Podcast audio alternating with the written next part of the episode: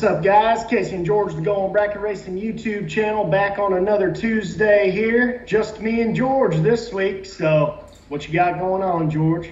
I don't got a thing going on. Um, relaxing, missing a little racing. Uh, everything pretty much got rained out. I mean, I'm up here in North Texas, so it didn't. Uh, we didn't get much rain up here.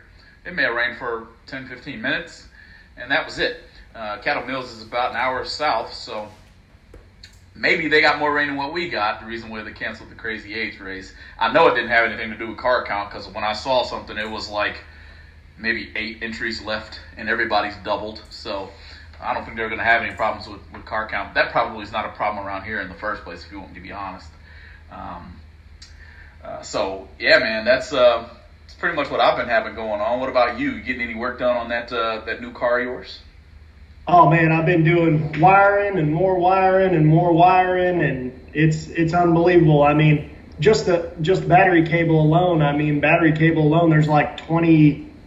I think there's 32 foot of battery cable in that car. Just just the battery cable. I mean, you know, and then obviously you got to wire the delay box. Well, I got that all wired now. Uh, wired my entire uh, switch panel. Got that uh, relay board from K&R. That worked out a lot better. Had to do a little bit different on that uh, versus how they kind of had it laid out. Uh, not a lot different, but the cool part is the thing that I figured out with uh, those grids is you only need four wires, and then if you get that Power Grid 7 box, uh, which if you do, head over on to uh, Chance Performance, head over there. He's got the best prices on that deal. I can tell you that right now. Right. But uh, as long as you get those two things together, man, they have Deutsch plugs. You just plug them together, and then you use four wires off of uh, off of the grid, and you're pretty much off to the races for the most part. So that made things a whole lot easier. Uh, K&R's uh, schematic, I guess you'd call it, uh, for all their wiring. That made everything very straightforward. I was glad I had that. It's the first time I wired an entire car start to finish. Um, yeah, man. So now it's just the point I gotta wire the line lock still and the trans brake and the trans brake button and a bump down and and uh, we're good to go. All the everything works. So it's up there flipping switches and hey, did that light come on? Hey, touch this to this wire. That test light come on? And There it uh, it works. So Yeah, man. So right. I heard you say bump down. Are you only going to run a bump down, or are you going to wire a uh, bump up button too?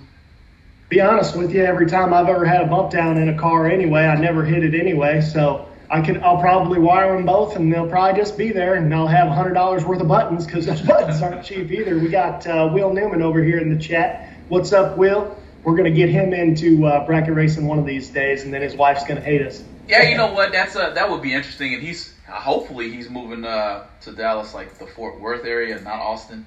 I really wish you the best of luck finding like a mansion or something in Fort Worth. That way, it's like something you can't turn down, you know. But so I hope he moves this way, um, guys. If you if you're new to bracket racing, things like that, Will's new to bracket racing. But I promise you, he knows quite a bit about bracket racing from watching the Going Bracket Racing YouTube channel. Should you have any questions, anything you, you might have, uh, shoot us shoot us a text or uh, through the, through the Facebook page or on the YouTube channel. You leave a, uh, a comment on this chat. Maybe we can highlight some questions and, and kind of get you some answers on a on a video or a live stream. Maybe dedicate a, a time this winter to to going bracket racing the beginnings or something like that, to where we'll break down what what the hell are they talking about when they say going bracket racing. You know what I mean? Um, so definitely uh, uh, shout out Mike Hickey. I see you over here in the chat. Kevinoid Little, you know, hey, welcome. Your your seat stays probably got a good cushion and a massage back because you're always in that chat bleacher, man. So glad to see you sitting in there as well. But uh, no, man, what do you think? You want to cut to the drag champ minute? Maybe give these guys something to think about. Maybe uh, let them hear what happened this past weekend. Let's do that, man. Bring in Gary Don with the Drag Champ Minute. Hang in there, guys. What's up, guys? Gary Don back again for another Drag Champ Minute, where we bring you what's hot in sportsman drag racing. This week, we start out on the NHRA Tour, where our good buddy Luke Bogacki won his fifth NHRA Supergas race this year in seven finals. If Luke didn't already have the Supergas National Championship wrapped up for this weekend, his latest win seals the deal, and as Luke would say, it's over. Uh, I can't do it as well as he can, but you get the drift. Moving over to the bracket races scene, what's hot? It was the fall fling at Bristol, and we had some big performances there. Chris Whitfield drives to two finals. I think he was the Wednesday 25 grander that he runners up. And he goes on Saturday to the main event, the 100K, runners up to Kyle Cotrera there. That is his third big money final at a spring fling race this year. Earlier in the year, Chris was runner up to Bo Butner in the spring fling million in Vegas. So great job, Chris Whitfield. Big season. There's still some big bracket races left to come for that young man. Speaking of Kyle Cotrera, he's been picking up big money races, big money wins all over the country. Gets his biggest win to date, I believe, the 100K on Saturday night, the main event. Actually, was Friday night. I take that back. So big win for Kyle Cotrera. Props to him.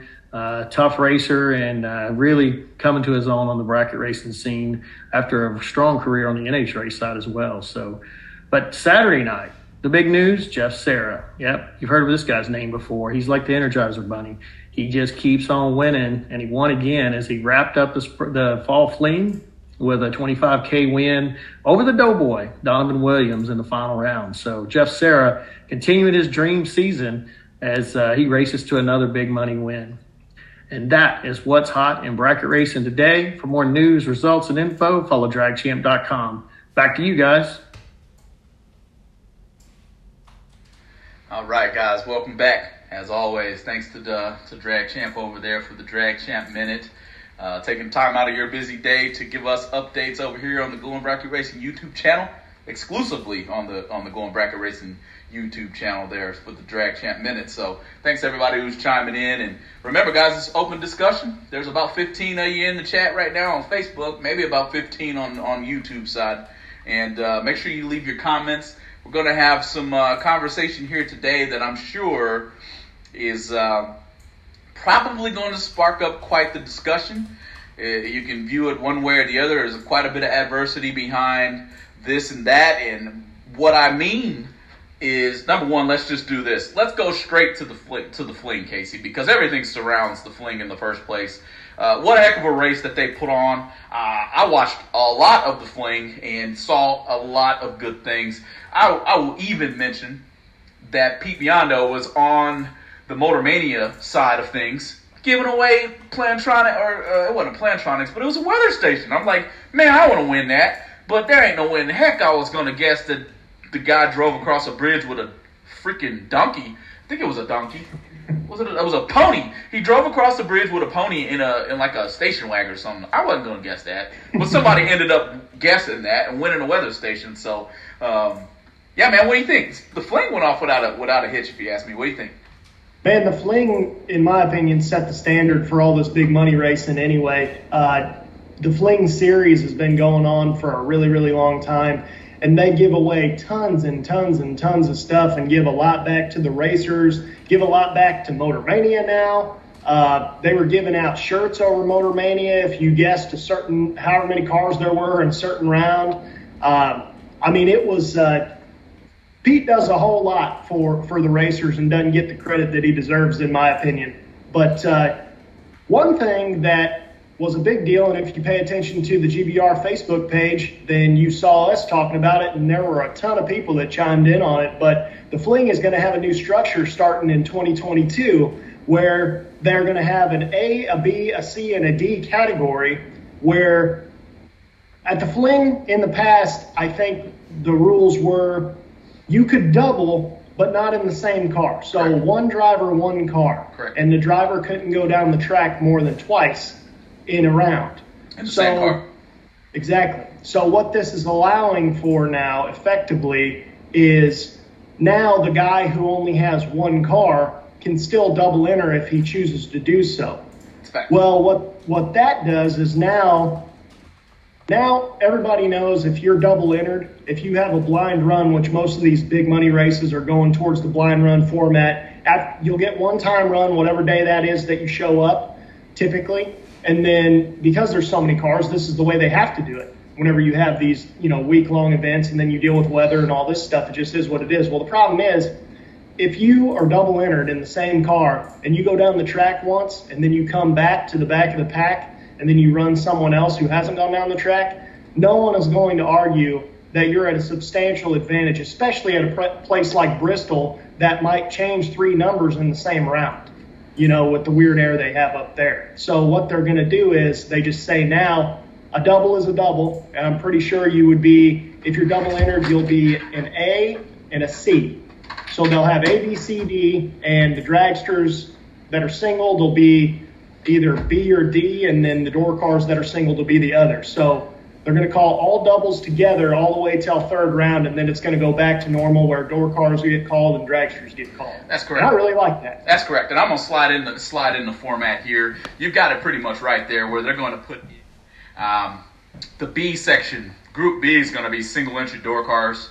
Um, group D is going to be single entry dragsters, and uh, A and B, or excuse me, A and C are going to be designated to double entries.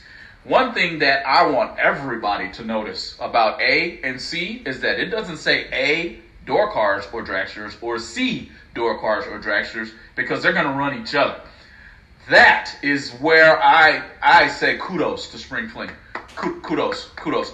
Um, it, it is time to to number one let the doubles beat up on each other for at least the first two rounds. I think is what I see. Yes, uh, bullet point number two there says the first two rounds.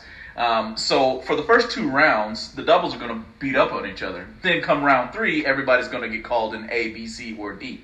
Um, likely they're going to get rid of B and C if I, or, excuse me, uh, A and C A if I have C. to be honest, because there's still going to be quite a few cards left at that point. I like it. I love it actually.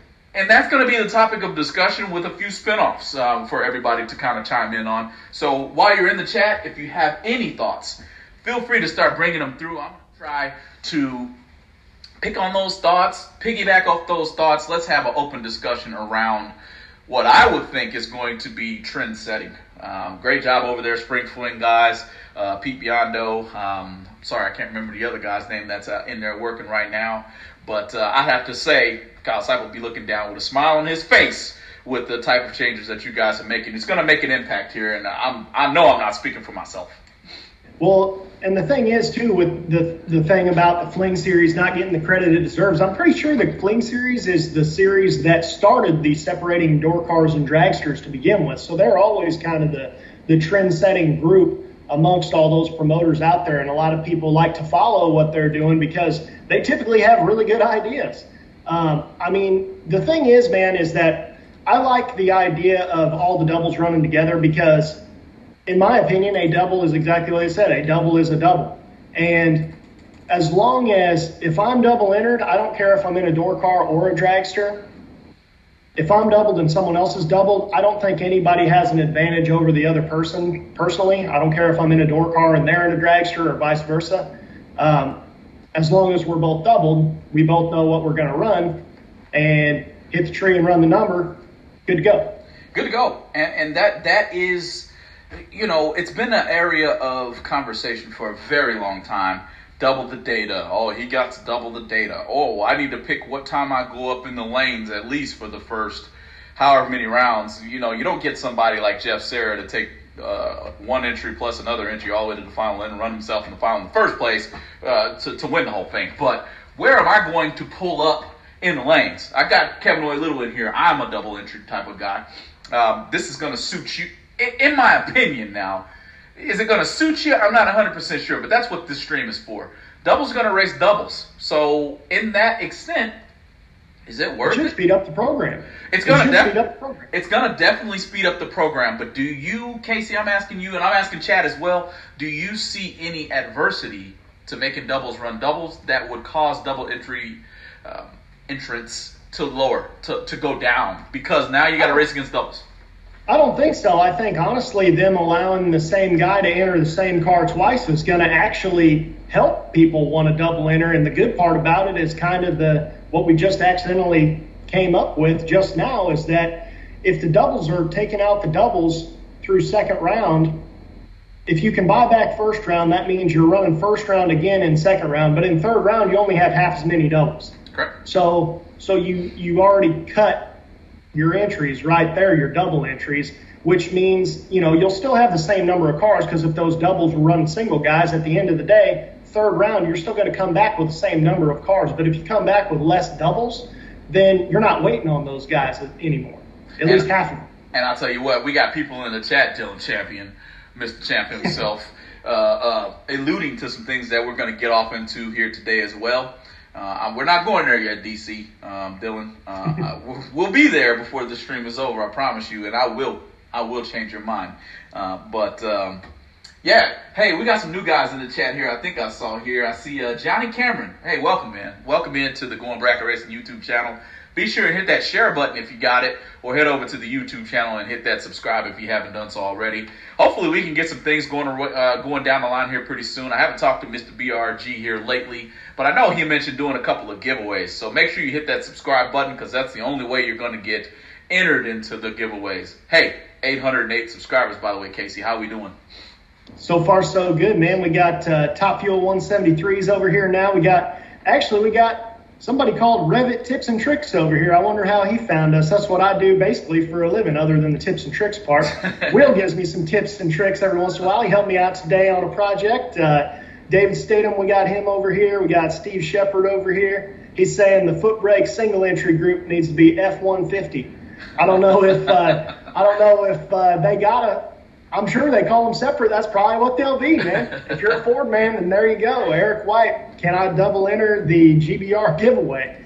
it's it's possible, man. I guess do whatever it's possible. Maybe we'll hold double entries. I tell you what, you bring a couple uh, couple guys to subscribe. Maybe we'll just do that. We'll enter people twice, but there's going to be a catch. You got to bring more guys over to subscribe to the Going Bracket Racing YouTube channel. Um, that that'd be great. I think Mason Epperson, I see you in here, man. What's up? Uh, Cody Newman, hopefully, hopefully the borders open soon to where we can get the guys from Canada uh, down here to race in some of these uh, some of these big bracket races that we got going on.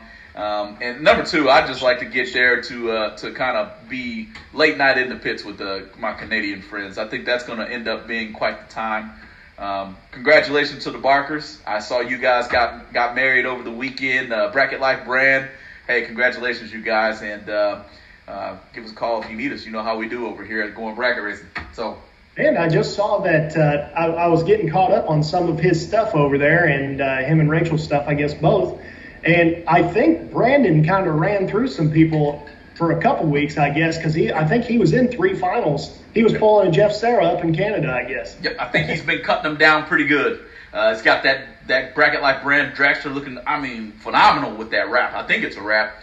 Um, yeah. That thing's looking nice. So kudos to whoever done that wrap, as a matter of fact. Uh, and if you are anywhere near me, maybe one day I might go purple on the old S10 Mo, but uh, not anytime soon because I kind of like how it looks right now. But but uh, David Hearn, you ain't missed a thing. We're not starting over. No, we are not starting over, David. But welcome, welcome. The only thing we've talked about so far is the spring fling. Get your thoughts thoughts together on doubles, running doubles.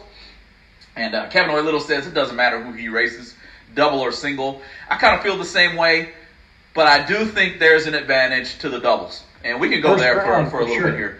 Uh, there's there's an advantage to the doubles, especially at Bristol. Especially at Br- Bristol. T- mm-hmm. Call me call me crazy, but double the data is is going to be hard when you're running somebody who's only been down the track. You've been down the track once, and they haven't been down the track yet.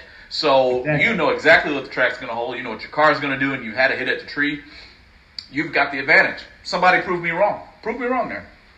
Well, I mean, at the end of the day, first round is whenever a double really matters the most, I would say. Um, other than that, you're kind of just running on. Basically, so first round you have a major advantage. Nobody's going to argue with that because once you go down the track once and somebody else hasn't been down the track at all, you clearly know what you're going to run. The other guy's kind of just hoping he knows what he's going to run. But second round, once you get into second round, then it's more so the double entry is basically for the time that you either missed the tree or you put together a run and like you put together seven total and you're running Jeff Serra and he puts together six total. You know what I mean? So that's basically where your double entry is helping you out after first round. Um, other than that, a lot of times it just costs you more money, but uh, you know more buybacks, more entries. Uh, that's that's where it kind of goes. Um, we got a new guy over here, Jerry McCracken. Hello from Panama City Beach, Florida. We've been there a couple of times. Just a couple of times, especially in my college years. Man, that was that was the place to be in college. You know, it was. But welcome into the stream. Hey, go ahead hit that share button. Make sure you subscribe so you get the uh, notifications when we uh, when we go live. It's every Tuesday. Who knows what's going to happen in the winter? Me and Casey haven't really talked about winter time timing yet. Might be the same, but might be a little bit different. I know there's a lot of you guys at work. As I'm looking at David Stidham, he had to step out. He says, I got work calls coming in, but uh, he'll watch us later. So that's a good thing about our platform. You guys can hit the podcast. You can hit the YouTube. We, we prefer YouTube. You know, we, we're trying to get to a thousand as fast as possible. I think that's kind of the magic number and uh, one of our intermediate goals here at the Going Bracket Racing YouTube channel. So, well, Danny Amos Sr. says, My car would fall apart if I doubled it. It's a lot of people. it's a lot of people probably in that situation. Uh, Mo's got he's got a radiator. He's got a he's got a big radiator. He's got fans. He's got transmission coolers. I'll tell you what. By the time I come off the track, the car probably about 150 degrees in the first place, and I just made the turnoff. So turning on Man. the fan is kind of that's kind of goofy. Yep. A lot of these guys that run gas though, once they get to about if they're still doubled in about fourth round, their cars will start screaming at them. I can tell you that, man, because those gas cars Good part about alcohol is it cools itself down whenever it's going wide open. So you're actually helping yourself out when you're going down the track. But uh, gas doesn't really do that very much, man. But let's get into this uh, this next thing that kind of is leading off of, you know, all the fling type stuff. Because now that the fling is putting all doubles together, it kind of led us to the question earlier, whenever we were talking on the side, which is are door cars at a disadvantage when running dragsters? Pull your thoughts into the chat, guys. Uh, the question: Door cars. Is there a disadvantage to the door car anymore? That's the question. Okay. Uh, does the dragster just have an uns, uh, uh just a ast- astronomically large advantage over door cars anymore? I'm gonna hit Sean Pinkerton's question here real quick, Casey. He says Fling is one driver with two cars. Each car is different. Can you get some data? Sure, but two cars still offer different challenges, no matter how identical built. That's a true statement. I, I agree with 100%. I mean, you're right. It's but the same time, there's double entries throughout the whole week. There's double entries. Yes, you might not be the, the greatest on the first day, the warm up race, whatever you want to call it, where you only got one run down the track. Well, you're one. If you're doubled, that's two runs to one, no matter how you look at it. So, right. either way you look at it, there's going to be an advantage behind doubling. The advantage does not equal George because I don't have the money to take advantage of that, you know, the double entry. Therefore, if I double, I'm quote unquote at a disadvantage unless somebody wants to enter me in the race. I'll make you some money. I'm, I'm gonna tell you now, I'll make you some money, right? But I can't do it on my own because there's too much nerves going on. Heck, I don't even gamble at the pool table half the time. You know what I mean? That's true. Well, man, the uh, the thing is, is going back to that whole subject is that it seems like a lot of guys, because of the format anymore, uh, and having door cars and dragsters separate and things like that. And guys have their own beliefs on on this is what makes a good door car. Like like we were talking to, to Steve McCrory the other day, and he said if he was going to build the ultimate bracket door car, he would want a slow door car like his Firebird. Right. But if he wants a dragster, then he wants a 430 or so dragster. Fast. You know what Fast. I mean? And he thought that that's the ultimate for each end. Well, the thing is, is because of those ideas, there's a lot of guys that will have a door car and have a dragster also, and they won't be running even anything close to two identical cars. I mean, there's there's some guys, you know, but I mean, even uh, Chris Galetti, he's got more dragsters than anybody, and he even brings his Nova a lot of times. Sure, sure. It, there's an advantage. There's an advantage to having both. Number two, uh, chat's going crazy over here on the YouTube channel. So, uh, or excuse me, the Facebook. Paul Mosley chimes in and says, "Door cars these days are as good as dragsters to me." I'm going to start right there and say, yes, you are right. Especially if I could turn around and, and just kind of get the door trucks rule on the back of my shirt to, to show on the camera. Man, not just because I have a door truck, but because every time I scroll through Facebook, there is a different door truck that has won a race. Period. I don't care if it's a. I don't, I, man, door trucks are taking over the world. I heard him talk. I heard Pete Biondo talk about it on stream uh, during the fling, he's like, man, there's a lot of door trucks. And they had a guess, how many door trucks do you think are entered into this race? I guess like 55, because that's how many door trucks are being built right now. What do you think, Casey? No, I agree, man. And the thing is, is I was I was wondering why that would be. I don't know what they weigh. I know yours is light, but I, I mean like back half one. I know yours more of a chassis style uh, race car. But the Correct. thing is, is that the good part about the door trucks is that I would have to imagine when you're building those that the rear suspension setup is a thousand times easier because you have access to everything. You just take the bed off, get everything going, and then cut holes where you need to cut holes. I mean, it's easy to put your wheel wells in. Probably stand up while you're doing a lot of stuff. I mean, that would be the the good side of that. And I don't know if you can stuff two of them in a in a 32 foot trailer. Maybe I don't know what the wheelbase is on a short cab, short bed S10, but I would have to imagine they're probably not any longer than a Fox body Mustang.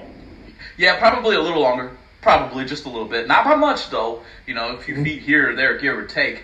Uh, and most of them are going to be sitting at around 2,500 pounds, especially those that are full chassis cars like mine. Right. I know So that truck. hard to There no chance that my truck is is 2,500 pounds with me in it. I would bet. Let me give you an example as to why I think that. I could be uphill at any track and in the staging lanes, and I can push that car by myself with no assistance at all and get it moving really quick.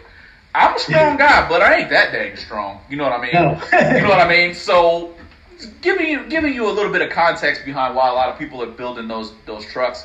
The vision out of them things are what's what the vision is probably, in my opinion, because I've driven both. I've driven the left hand steer roadster and I've driven a door truck. Left hand steer, of course, is a little bit better, especially if you're in the right lane and you don't got to look over the whole dang uh, right side of the truck. When you look left, you just look down. Door truck is look out the back window.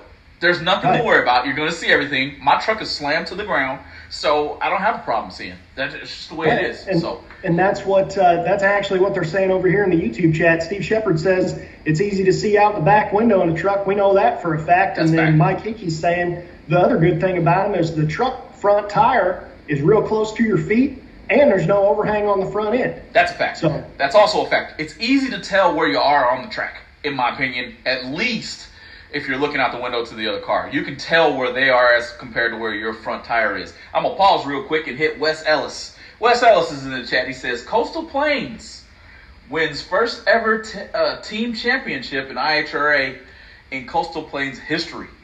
Congratulations. Hey, Wes, share this. Let's get as many Coastal Plains races as we can in here.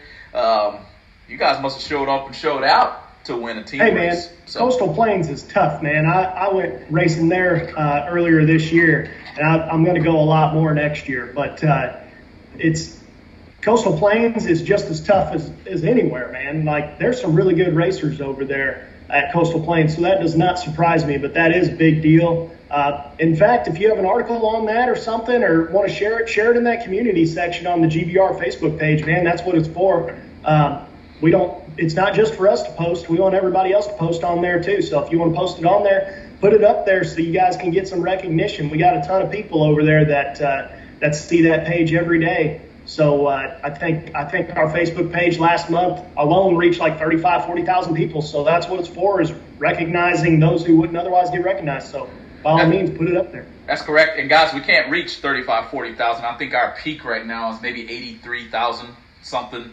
on Facebook reached. We can't do that without you guys. We want to keep growing it too to bring as much as much recognition as we can to the bracket racing side of things. Um, bracket racing is in my heart. It's been in my heart since I was five years old. I'm sure a lot of you share the same exact sentiment. We all grew up watching our dads race likely, or our moms for that matter. So, you know, keep it going. Uh, I see Sean Pickerton over here again, and, and Kevinoid. He says, "I dive my car true and kamikaze it." That's what I'm talking about, especially if I'm versus a dragster. You can don't think that I'm holding anything if you're a dragster. I'm tell you right now. Half the time I won't even turn around and look at you, and that that's got me in trouble twice now. So I at least got to turn and look. You know, you might be one second off the tree, and I can break out by seven thou, you know, three thou. So I'm Hey, taking 17 WalMarts and, and a. Best Buy or happens. something. happens to the best of us, and it won't be the last time that it happens either. I can assure you that. But that brings us back to what we were originally talking about. It just reminded me. So, is a door car at a disadvantage when running a dragster? Because the only way that I can see that, and now I have, now I have, I've, I've ran chassis cars in the past. Now I have one, which I'm wiring, like we were talking about earlier. Who was it needs to go back? David Statham. Is that who needs to go back and watch? Or Dave something? he's going back. Yep. So He's got a door car. yeah, but so chassis cars aren't nearly as bad. Full body, like real back half door cars, uh, like my Nova. If I have severe headwind, I would say yes, or a severe tailwind, I would say yes, just because it affects I've driven I've driven dragsters most of the time I've raced. You know, I've I've made just as many laps in a dragster as anybody, and uh, I have never noticed in eighth mile drag racing that a dragster that doesn't have a wing on it really be affected by headwind or tailwind much. Now I was talking to people this weekend and they were telling me otherwise. Um, I'm just speaking off my own experiences. I've, I've made a lot of laps in dragsters. I've never really noticed head or tail winds making any difference to me. And I'm talking differences in a number. I'm not talking in thousands because you can't really determine thousands could have been from a million different variables, you know.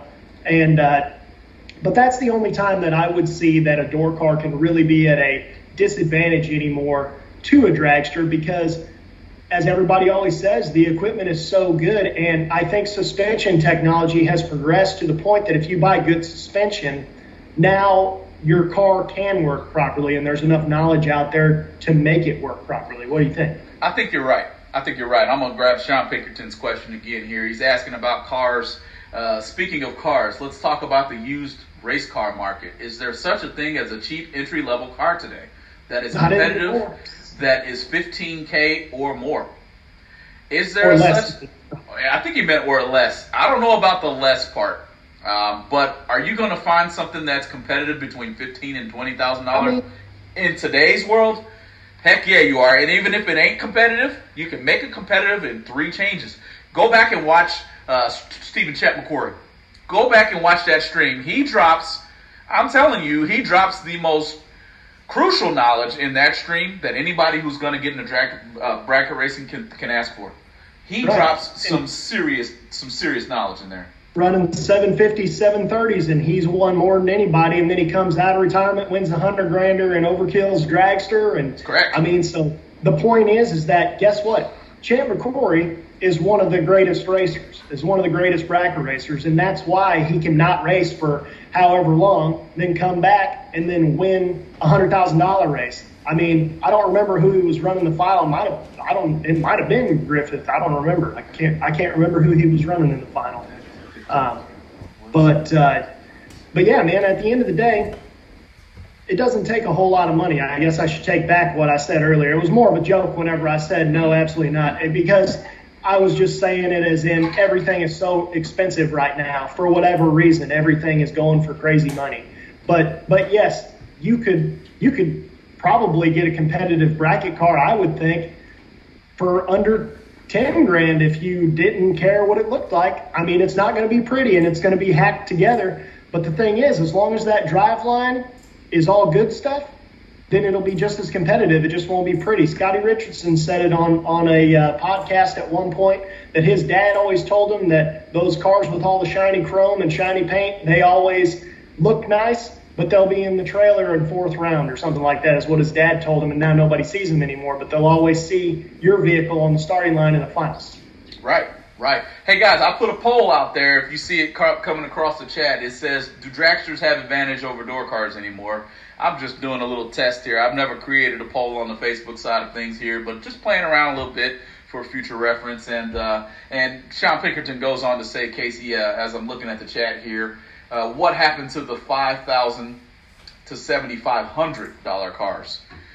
People are proud of their stuff. Number one, okay, so they might not be out there anymore. But if you're looking at a if you're looking at a door truck, everybody wants a door truck. If you're looking at a Nova 2, everybody wants a Chevy Nova 2. It depends on kind of what you're looking at. I bet you can find some good race cars out there for a good piece of money uh, that people are like, I got to get off this. But it's not as popular right now in the bracket racing world as the S Dime and, and the Nova 2s. Right. And I know you can find a rolling dragster right now for five to seven five. It depends on what you're trying to do. You'll find a I rolling saw that. out there all day long. I sold that hardtail car for about that. I Right. mean, it's it's just a matter of, like like we were saying, it matters how pretty do you want it to be, because if it doesn't need to be that pretty and you don't care about that, things are still functional. But Right. yeah, Right, David Stidham, uh, uh, Lee Kraft is Mr. Monday Morning Racer. He made me laugh. Hold on. Dave Stidham says I got my Vega Wagon chassis car for sixty five hundred dollars rolling. A Vega Wagon will turn on wind lights. If you don't believe me, just ask Luke Bogacki. Right, right. Ask Well, Scotty Vaughn tears them up in uh, in his Vega wagon at uh, I-57 all the time. Lee Kraft says, I got, oh, hold on. He says, hello from Hillsboro, Texas. That ain't very far from Ennis, for all of you who uh, are wondering what Monday Morning Racer is doing down here. Speaking of, I'll, I'll, mention that in a minute, but he says specifically, he's at the laundromat. So Lee Craft is watching watching us inside a laundromat. That's pretty cool. That's pretty cool. For the entertainment, MMR. Right. So, all right as we keep moving here, we're 35 minutes into the stream, and I haven't given you my answer as to if door cars are at the advantage to the dragsters or disadvantage. My answer is advantage door cars. Call me crazy, call me goofy, I don't care. You carry as many numbers as you want to, but you still have to freaking get rid of them while you're chasing said six second car and you're down 430 give yourself a 40, 40 mile an hour disadvantage, but try to catch up by holding numbers. Matter of fact, I think I watched Jeff Serra himself run a Fox body or orange Mustang. He was down 462 or 3 all day long. But he ran that Fox body Mustang, and what did he do? He dialed down to a 458. Why did he dial down to a 458? Because you can't see that good. You can't. So he, was, that, he was holding four instead of ten. exactly. He's holding like four instead of the rest, right? That old Fox body put a four pack on him. Four pack. So, you heard it. I, I am a door car racer. Uh, when I run in my dad's car, it's it's a left hand steer roadster. It's still a door car. Yes, he has a dragster, but I'm going to be honest, I've never driven a dragster. Um, so I have a little bit of learning to do to kind of give a, a, little bit more context to this question. But right now, door cars have well, the advantage. And it should tell you something just based on your example right there with Jeff Serra dialing down so much. Because the thing is, Jeff Serra might not be the greatest finish line driver of all time because back in the day, Troy and Gary, and still today, were amazing lights out at the finish line. Underwood's really, really good. Uh, Lester Adkins is extremely good at the finish line. He always has been. Yep. Uh, but the thing is, is that if Jeff Serra, first of all, I think we can all agree, by far, Jeff Serra is the best finish line driver in 2021. That's a question. That's a fact. No question. And if he's going to dial down that much to run to run the car, then that should tell you something because there's really nobody in 2021, in my opinion, can outdrive Jeff Serra at the finish line. The only reason he won the the guaranteed million last year was because he is such a great finish line driver. That's why he won that because that car with anybody else in it probably would have been out second round. That's a fact. If he got lucky first round. That's a fact, especially with the motor that he had to do. He had to right. change a motor, go go from running five forties, from five forties to six O's or five eighties, five nineties, whatever he's dialing. So I don't know, but Casey, we want your answer too. Door cars, who's got the advantage?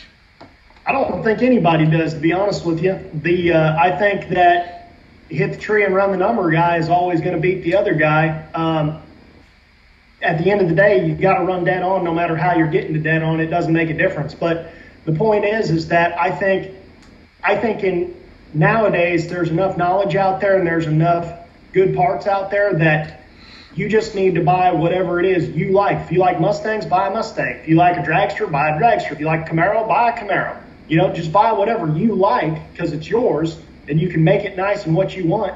And you're going to be just as competitive as anybody else in top bulb race. Just is what it is. It's you just need is. to put put everything you got into what you want. And then that way, at the end of the day, if you go get your teeth kicked in, at least you can be like, man, I got a really cool car though. right, right. I'm still I'm coming through uh, through the chat. Love racing at Coastal Plains. Todd Stowe. Uh, good stuff, man. Um, I know Casey's been there a few times. I've never been there myself. I'm, uh, I'm a Texas boy. I've been to Extreme Raceway Park one time. I've been to uh, to Ardmore a few times. So looking to broaden my horizons here within the next couple of weeks. Hopefully, after I figure out a fuel issue on the old S dime that I think I'm down to. I see somebody in the chat says if you want a double enter, you have to have a KJP carburetor. You are 100% correct, Mr. Ken. I would say his nickname, but I don't want to get in trouble by him. Mr. Ken Jones builds some awesome alcohol carburetors, gas carburetors, transmissions. I don't care what it is. If it's drag racing related, excuse me, Ken Jones can probably build it. Okay, so That's why we keep the name on the screen. Stays we there. only keep names on the screen of good stuff. Otherwise, it doesn't go there. stays there. It's like right there. There's Ken Jones' performance. You see it? Oh, my hand's on it. I'm going look, Vanna White it. I'm gonna Vanna White it. Hold it up. Bam. Boom. Ken Jones' performance.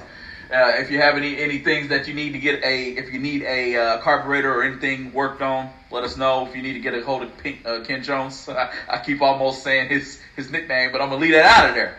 Uh, let us know. Here's the other thing, George, about uh, about yep, David Ernst. this whole deal with uh, with the door cars and the dragsters running together and this, that, and the other. So I was just kind of thinking about this and separation of door cars and dragsters. There, there are always going to be the people that say the dragsters have the advantage because I think, I think personally in the 2000s, I think the dragsters did have an advantage, big time. Yeah. Uh, but separation of door cars and dragsters will always be a perception for everybody to to be like, oh, cool. So it's even playing field, right? Okay. That aside, we we all know once people started doing this, all the old door cars came out of the woodwork because it is typically a lot cheaper to have a door car than it is a dragster because a dragster at the end of the day, that's a custom built thing. You can't. I mean, you can. I mean, your dad, your dad proves it. He can build his own dragsters, and he builds great, great cars. I mean, that guy dominated with his old car, the the purple and silver car. He dominated either late last year or early this year. But anyway, my point is, is there's a ton of door cars that people built in their garages out there. Uh, you can't really build a dragster in a two-car garage at your house. You don't have enough room. Whereas you can build a door car in your two-car garage because you got enough room. Um, but what that does is it packs the door cars in at the races, and I think actually promoters probably like having more door cars at their races because if for no other reason, the Motor Mania feed shows all the people drop off when the dragsters start running, so it keeps more viewership. But second of all, the more dragsters you come, the less parking spots you have in the parking lot because a door car can always be parked behind its trailer where a dragster can't. Correct. Correct. Which is also another perk to having a door car. Period. Uh, open trailer is the other perk. Um, Yep. I don't have an enclosed trailer. I live in an HOA for crying out loud, and I don't have very many good spots to park except for right in front of my house on the street. Well, that's where the open trailer's parked. Thankfully, I'm not getting in any trouble for that right now. But um, so right now, the poll is showing 73% say no. Dragsters do not have the advantage anymore. Um, so I kind of should have put a it's even up there to be honest. For all fairness, um, it's it's even depending on where you're racing, and a lot of people aren't going to like me when I say this, which is the next subject. There'll be a lot of you guys who are going to agree with me. True Start is not an advantage fast car anymore. I can't stand True Start. Door cars are good enough to run a race on their own. Bracket racing was created without True Start. I dislike True Start. Several people, you can go back and I won't just elaborate as much as I can. If you want to, you can go back and watch the the early on streams of Going Bracket Racing where I voiced the same exact opinion. True Start is not a equalizer anymore. The equalizer is these door cars that are built correctly with those three components that Champ mentioned. It's can the dragster drive the finish line correctly? Is he holding a tenth? Is he trying to hold two? Is the door car going to spot drop you down at the middle of? The tr- it's not. It's not so bad to where we needed to create True Start that I can't stand. Somebody So- now, everybody, get your, get your comments ready. I do not like True Start at all. So let me tell you this. So, all right, you hearing me? You hearing me here? I'm listening. All right, listen up. So, I like True Start. I think that True Start needs to be, be implemented everywhere. And the reason being is because the only time, going back to our previous question, that a door car is at a disadvantage to a dragster is because you could put, right now, you could build any, any 383 with any parts you got, and it'll be faster than my Nova, right? Just because of weight, weight difference that means I'm always leaving first. That means that if I want to hit the tree really hard and I go red and then you go red behind me, I could be one red, you're 10 red, I still red lighted first, so I'm out. At that point, you can't say that the slower car is not advantaged or not disadvantaged compared to the fast car. And the reason I say that is the entire reason is an, another thing that came up in one of our previous streams with Jason Overstreet, loose change. Everybody go back and watch that because he says exactly what I'm about to say.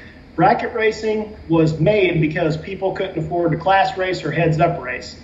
So, that being said, it was created to even the playing field.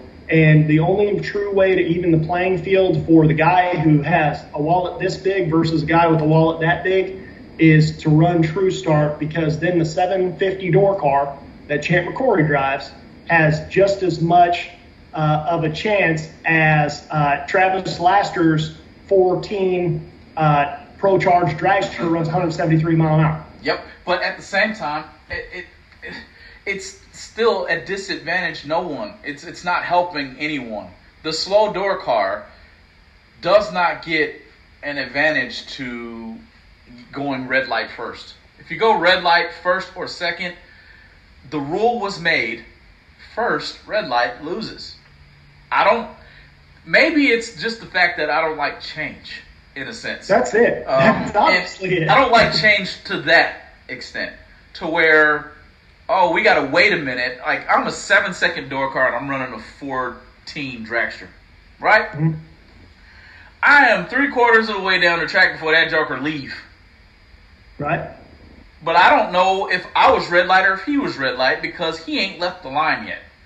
Right. So I said this once before. There are too many disadvantages to being to having true start. Well, is that a, in my opinion is is that a disadvantage or an annoyance? Because it sounds like an annoyance. I think it's a little bit of both. I, I see where you're coming from to, to, call it an annoyance, but it could also be a danger at the same time. This is just me, right? That's true. I'm going to go down there and I'm going to drop as hard as possible on a 415 car, especially if I thought I caught any part of the tree, to look up and see that the light ain't on, but I know I took the strike. That means I red lit. But I didn't find out until three quarters of the way down the track. You think I'm going to look at the scoreboard and say, oh, you red light?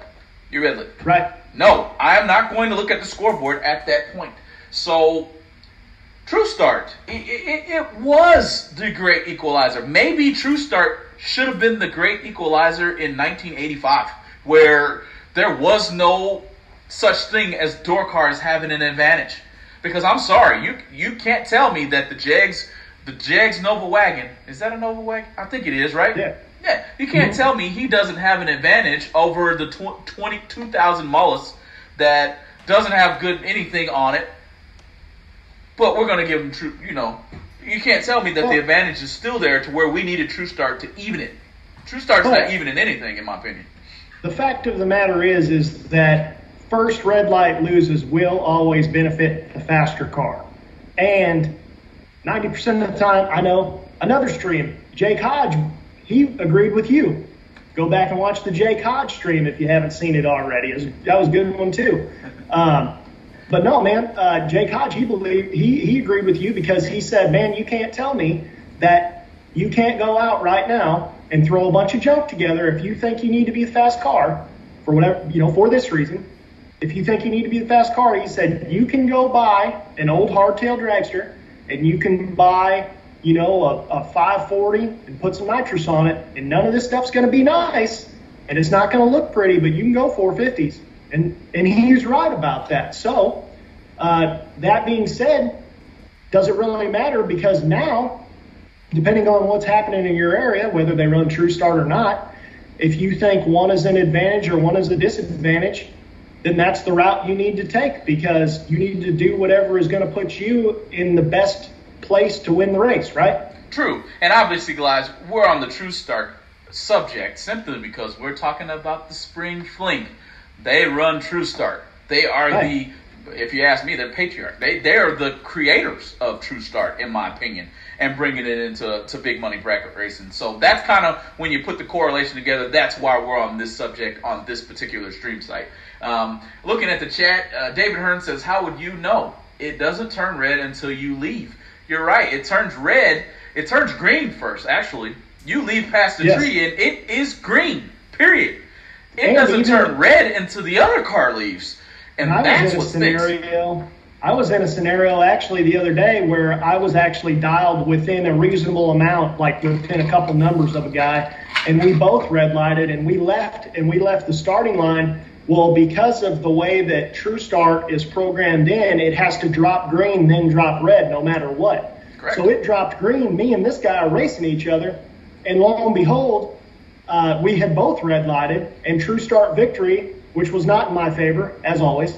But uh, but we're racing each other the entire way down the track, lifting on each other, and we get down there and we're like, oh man, we both red lighted, and it just so happened we were parked next to each other, so we were joking about that. But the point is, we left the starting line and both of us looked down, saw green lights, and now we're racing each other because I guess I don't know if everything's happening so fast or you just naturally saw a green light and you've been doing it so long that that's all you needed to know and you just are racing now. Uh, but that was kind of an odd moment, I thought, because at least when you have a little bit of time, it seems like it seems like at times like I was running a guy that was dialed 580 and I left and he left and mine was green and then it dropped red as soon as he left the beams. But whenever me and that other guy were dialed within the same and we both dropped red, we were past the tree by the time it decided. So I don't know if it needed more time to think or what. So I, uh, my experience is inside in, in, in the left-hand steer roadster. I'm dialed 520 something, and I think it was Cindy Wiggins who I was racing. She's a big blown car. I was already intimidated in the first place. I mean, it's only like the first couple of times I've raced down the track a couple years ago, but hear that big old blown car coming past me and doing a burnout. I'm like, oh man, I'm on the track with this loud son of a gun.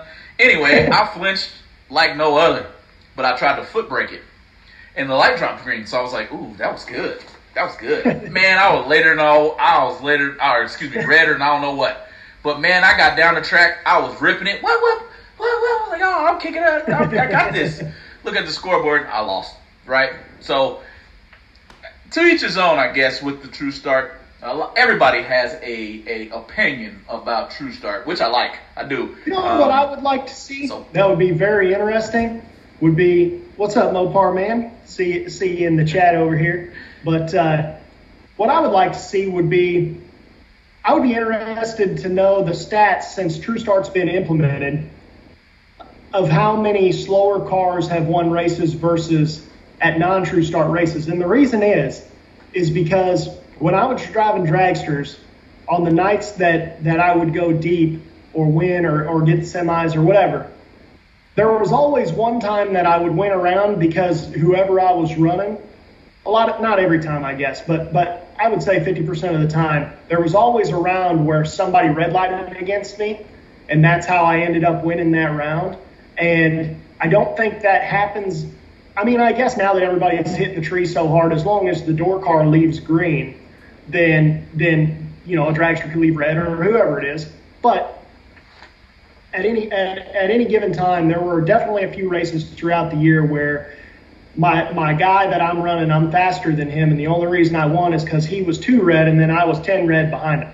You know, Sure. but I was behind him. Right, right. So I would be interested to know the statistics on that. Maybe, and the the reason I say that is because, you know, we saw last year a ton of door cars won. Door cars won everything. You know what I mean? And everybody's saying, oh, that's because they're separating door cars and dragsters. Well, maybe it's actually because of True Start because now the door car doesn't have the opportunity to red light first. So it's Yep. another variable. It'd be interesting to see the statistics on. It. We got a comment in here from TJ Phipps. He says Michael Beard knows that stat. I'll bet you he does. I I almost bet guarantee he he knows it. And I, I'm honest. I'd like to know his take. Maybe next time we have him on the show, we'll bring up this particular subject. Uh, it's a subject that everybody, number one, everybody has an opinion on this subject. We love opinions. The the best part about what we're doing with this particular platform is the opinion is being brought to the front, to the light. Let everybody know what's going on around here. So if you got a feeling one way or another, make it known here. I see. Um, I was looking for a comment from Mr. Brian Garrett over at the BRG Motorsports 3D printed motorsports parts. Uh, well, to Casey's point about bracket racing starting, double entries and paid pit spots, and those things have made the same situation. Now, I'm not for sure of which part he's talking about. Maybe you do, if you care to elaborate. But Brian Garrett chiming in. Thank you for what you do, Brian. Man, I love those uh, those magnets. I take off my seatbelts and Boom, two magnets sit back here behind my door car. I don't gotta go looking when I get back in the car. I just reach for the magnet, grab it, stick it in, stick it in, boom, we're gone. Well, there ain't no more. Hey man, where's where's my other seatbelt anymore? Thanks to BRG uh, over there. So if you guys need anything like that, hey, we got somebody who can create it. What do you think, Casey? Yeah. So I think what what Brian's talking about more so is that uh, I think what he means is on a regular weekly race, like where we grew up, George Gateway people didn't double enter. And I don't know that you necessarily weren't allowed to. I think it was because they had Super Pro quarter mile and Super Pro eighth mile, so that was technically them double entering. Um, and I don't know why we never thought about that. I know I thought about it some. The fact that obviously every quarter mile pass is going to give you an eighth mile time run every single time. And those guys did end up winning a lot. I didn't really see it as a major disadvantage because it seemed like the guys who always went deep in both only hurt themselves because now you're basically effectively you're triple entered if you're thinking eighth mile racing, you know, so you're really wearing stuff out and getting stuff hot. Um, but anyway, I think what he was talking about more so is the fact that when people double enter these regular races, it's kind of making the little guy uh, who can't double enter now at a disadvantage because those those weekend races now they don't they don't separate door cars and dragsters and they don't separate doubles and stuff like that at your normal local smaller track. True, true. And I don't know, guys. I don't know. Uh, it's it's it's interesting though. Casey does have the ability to answer both questions about True Start because he's driven dragsters, he's driven door cars. I'm a little bit at a disadvantage there because I've never driven a dragster, but I don't know. Um, just in today's age, and this is just me, it's all opinion based. Drag racing is pretty equal between door cars and dragsters, with me saying door cars have a little bit of the advantage. I'm almost 60, 60 40 of me says advantage door cars right now. So here's here's something, George, that we totally forgot to bring up because okay. we we all know what we're talking about as far as True Start goes. But Top Fuel 173 here says, as a bracket newbie, can someone explain what True Start is? So we should have done that before we started going off on a rant on everything. but so what True Start is, uh, just in layman's terms, is uh, no matter what happens, whether someone red lights or whether somebody is green, uh, whenever the cars leave the starting line, if so, say somebody's dialed six flat, somebody's dialed five flat. Six flat car obviously leaves one second before the five flat car. If the six flat car is one red, when he leaves the starting line, the tree's going to drop green because otherwise the five flat guy would have the opportunity, like if he sees a red light and you know he red lighted and there's true start, you just bump up 50 times real quick, and now you're not there. gonna now you're not gonna red light. Yep. Yeah, or sit there. Well, once the other guy leaves the starting line, uh, if he's green, then at that point the other guy's light will drop red. Well, what this is trying to do is is basically if six flat guy leaves the starting line, he's one red, and five flat guy leaves the starting line, he's two red. Five flat guy will then lose. So it's no longer six flat guy red lighted first, so he automatically loses. It's whoever has the worst red light loses. That's correct. That's correct. Hey, great question over there. I think that was Top Fuel, right? Great question. Yes. Uh, and again, maybe maybe we do need to kind of go into the breakdown on maybe an open discussion or even a recorded video, Casey, where we're breaking down some of the nuances of bracket racing for you know the people who aren't quite uh, up to speed like we are. You and I and uh, several people in this chat can just rattle off, just boom, we got it all. But this is what we do. So definitely something that we'll, we'll go back and, and, maybe highlight. Maybe we'll do a how to bracket race video or something like that. So, um, no man, we're coming up on an hour. I don't. I'm not ready for this stream to end. I'm pretty sure uh, all uh, let's see, all 40 of you guys over here on Facebook aren't ready to end it either. So, um, but but businesses. Uh, I got to go get my kids and my. here comes the honeydew list and things like that. So, um, what you got in closing, Casey? Well, the final the final comment in the chat is uh, Dylan Champion over here, old Champy says, "When I come on this show, I'm going to argue with George till I'm blue in the face." bring, bring, it on, Mr. Champ. Mr. We got Champ. a whole hour to fill. We got a whole, got a whole hour. hour we got a whole hour, and if we don't get it done uh, during during a stream, how about we get it done at the Champ's Bottom Bulb Bash? That's coming, That's guys. Right. Brought to you by Going Bracket Racing and Champ himself. uh, there's going to be a, a fun time out there in the, I think it's the southeast is what you guys call it, Casey, uh, where Champ's going to be putting on a race, and uh, we're going to be out there. I'll probably get a chance to hit the bottom because that's all you can hit, and show everybody that I can hit the bottom. I'm not scared hey, to hit the bottom. I just like the top. Two five granders for $150, and he's not talking 150 a day. He's talking $150 for two five granders. That is correct. What a price.